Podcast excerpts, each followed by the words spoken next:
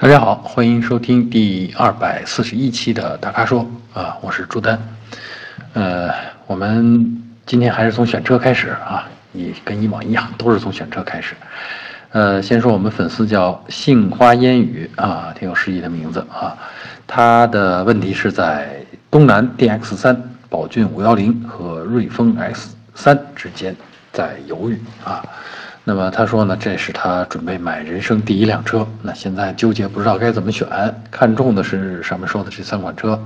他说家住农村，想买一辆想买一辆比较省油、外观漂亮、内饰比较年轻的车，而且他说了，他比较看好东南 DX 三，想问问我们的意见啊。首先呢，这个很巧。我们的我的同事大概是在两周前刚刚试驾了东南的 DX 三，呃，回来的评价不错啊，说所以呢，我们也综合了一下之前我们其他同事试驾过宝骏五幺零啊，我自己呢也试驾过这个江淮瑞风 S 三，呃，我们综合讨论了一下，我觉得，呃，大家说觉得呢这个 DX 三可以买啊，嗯。它的外观和内饰确实是比较吸引人的，而且我们查了一下这个车呀，确实比宝骏五幺零大一点啊，车的尺寸啊，那么内部的这个空间呢也就稍微大一点，呃，另外呢，这个省油啊，省油这件事呢，这几辆车都可以做到啊，都是比较省的，呃，都是配呃一点五升的发动机，然后配上这个呃手动变速箱啊，有五档的，有六档的啊。呃，但是呢，我觉得呢，其实还应该看看，呃，宝骏五幺零啊，为什么呢？我是觉得宝骏五幺零的产量非常大，销量啊，说的是销量。那保有量大的好处呢，就是说，呃，它的小毛病基本上就相对那些量少的车，那它小毛病会小一些。另外呢，这个，呃，整个就是我们对宝骏系的这个。车的这个底盘调教还是比较放心的，呃，不论是五幺零啊、五六零啊，还是七三零啊，呃，我们开过以后呢，都觉得哎，它的这个底盘是比较到位的，所以呢，驾驶的感觉是让人很放心的。嗯，其实呢，我建议我们这位粉丝呢，你可以去试驾一下啊，对比一下，看看东南 DX 三和宝骏五幺零，哎，你开起来的感觉更喜欢哪个啊？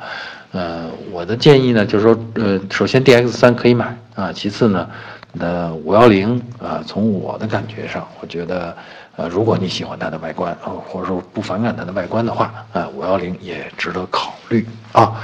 好，那这个就是我给我们这位粉丝啊，杏花烟雨的推荐啊。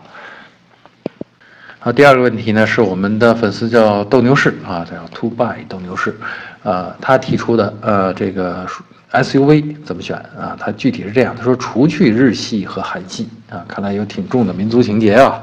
啊，他说二十五万以内的呃 SUV 该怎么选啊？而且特别他提到了这个国内市场上出现的这个宝沃 BX7 啊，说这是德国品牌中国制造的这么一款 SUV。啊，他呢对车呢不太了解啊，所以但是呢对车的需求呢就是说，呃出去玩的时候用啊，而且呢是在贵州和四川啊山路比较多啊，他又喜欢露营，所以呢就需要 SUV。啊，他看了宝沃的一些历史介绍呢，挺动心啊，所以呢他想问问我们还有什么其他的选择？那肯定意思是说这款车可不可以买？如果不行的话，还有没有其他的选择啊？呃，首先呢，我觉得这个宝沃啊。B X 七啊，我我的同事试驾过啊，然后我呢是试驾了 B X 五，我觉得整体质量不错啊，这个呃符合它的价位，就是二十万左右，然后呢这个能够提供中上等的这种品质，呃设计也挺吸引人的啊，呃基本上没有什么短板，除了这个品牌的知名度不太高之外，基本上没有什么短板，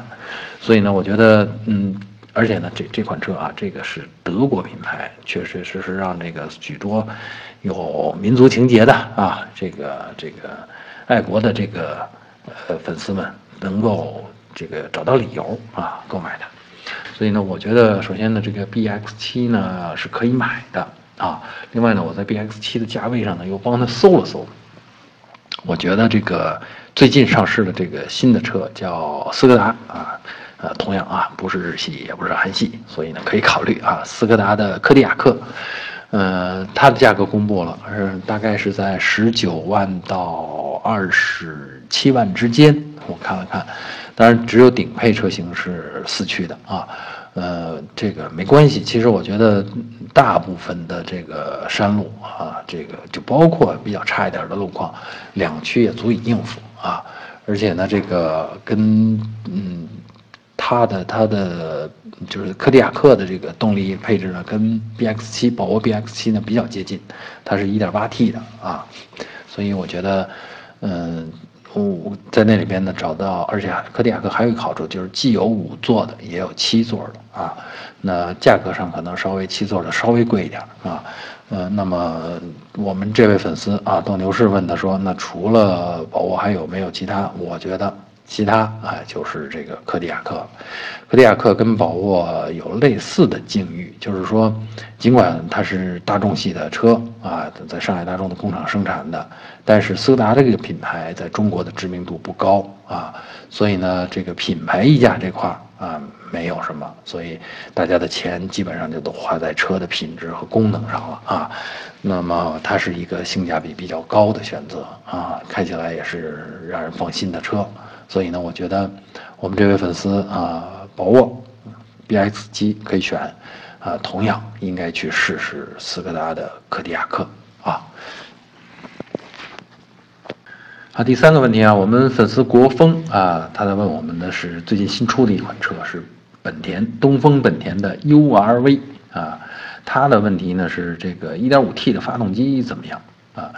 这个东风本田 URV 呢，其实跟广汽本田的冠道是个姐妹车啊。这个车的动力总成啊，车的内饰啊，啊，外观呐，整个的轮廓啊，绝大部分都是相同的啊。动力总成就是相同的。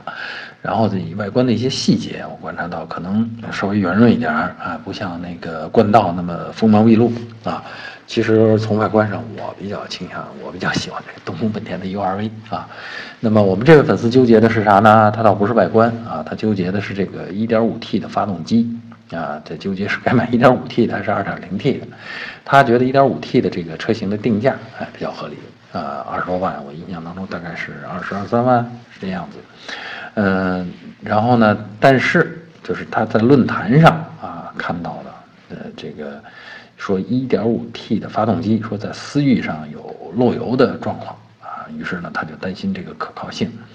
呃，他就问这个发动机的漏油是不是由于调高扭矩和功率造成的？嗯，长期使用稳定性、可靠性怎么样？哎呀，这个问题啊，我其实以前也解释过好多次。我觉得这个漏油这种现象，这这这不叫现象，这这这个疯传的这个现象很不好，因为在论坛里边，其实大家都是道听途说啊，谁也没有这个。呃，可靠的证据、完整的证据链，来证明 1.5T 的发动机确实呃系统性的存在这这个情况啊。所以呢，这个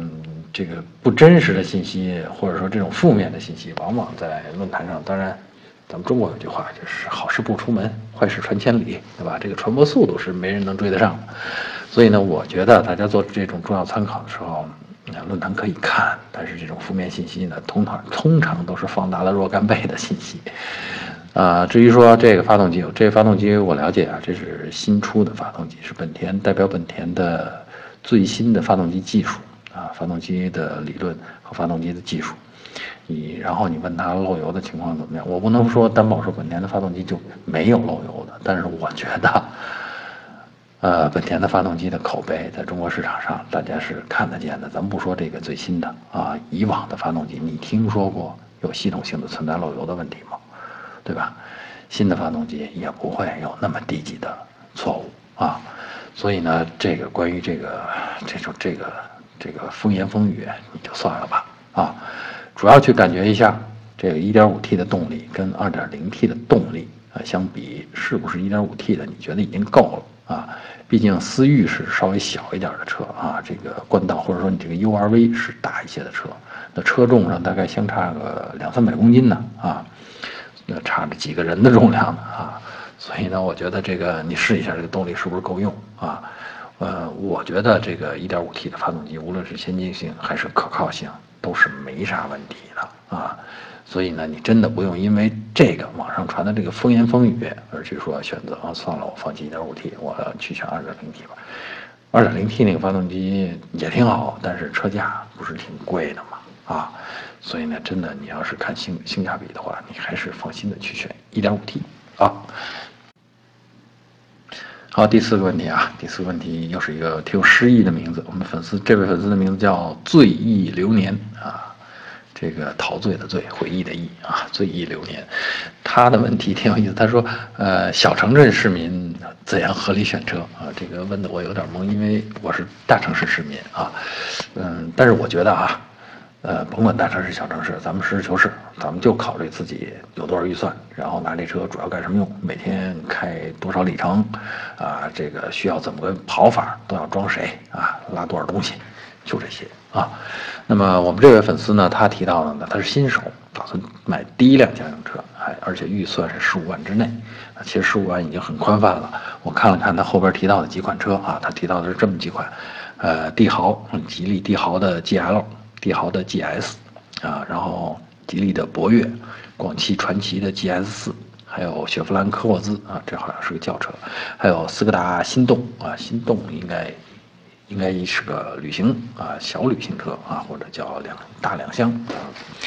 然后呢，他说呢，这几款车当中，他喜欢国产车的高性价比。对，谁又不是呢？是吧？但是呢，他又担心这个质量的可靠性啊。毕竟这个合资车听起来啊，人家干了那么多年了啊，合资车是不是比国产车、国产品牌这个质量更有保障啊？对吧？他在心里纠结这个啊。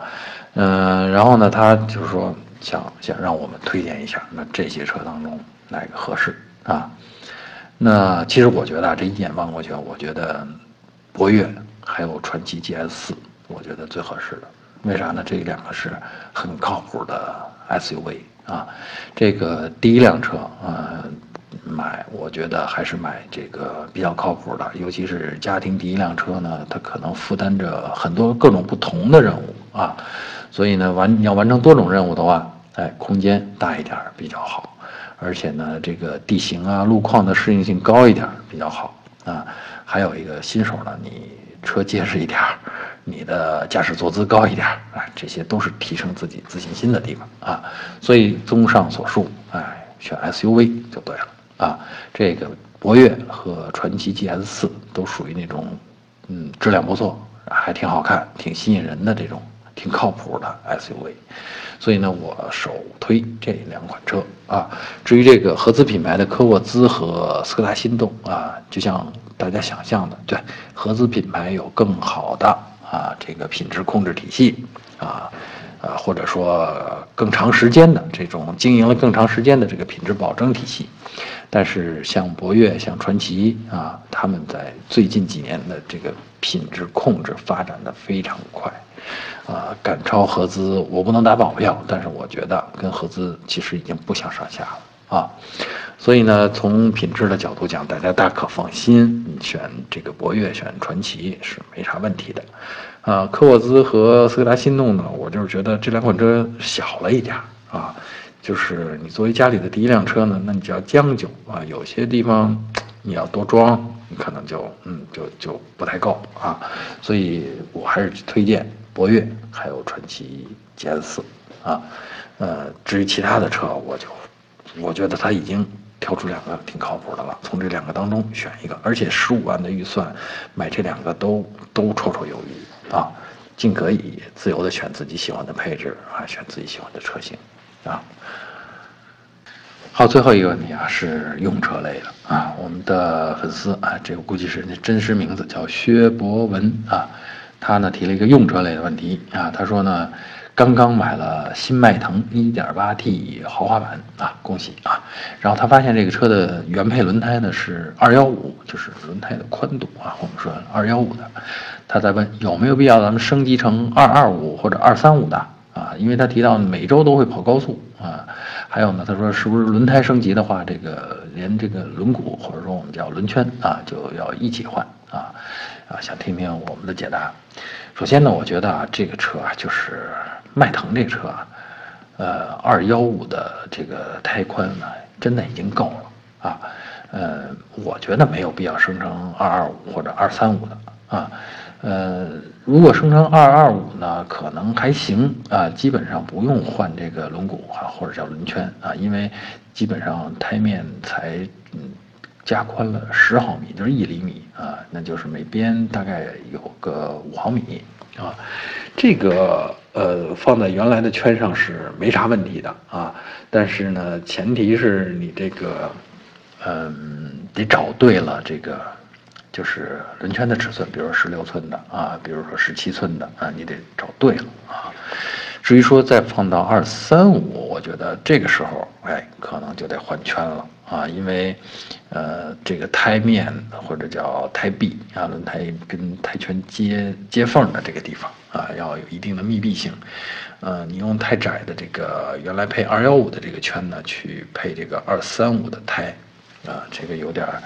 有点勉强。啊，我觉得，而且配出来可能未必好看，就是胎面鼓鼓的啊，呃，肯定不是，就是看着不是特别顺眼啊。还有呢，就是胎呢，就是越宽的胎，实际上它呃跑起来的这个就是接地面积虽然会大，但是跑起来的这个滚动阻力也会大，啊，所以呢油耗会升高啊。嗯，我的建议呢是，就像刚才我说的，嗯，原厂的这个胎，如果配的是二幺五的，那你基本上其实够了啊。对迈迈腾这么个车来说，已经够了，没有必要升级到二三五的啊。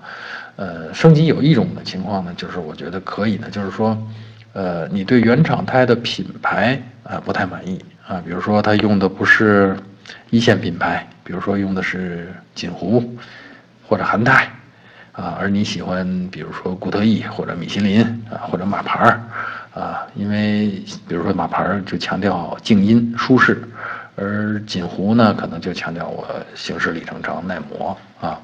那么舒适性可能就会差，胎噪音可能会比较大啊。那这种情况下，你要去换这个轮胎的品牌，这，或者说换这个轮胎的类型，其实我是支持的，因为每个人有自己开车的这种喜好啊。但是如果是同一品牌的，其实我就不建议你去单为了胎面的宽度你去升级它了，没有什么实质的好处，好吧？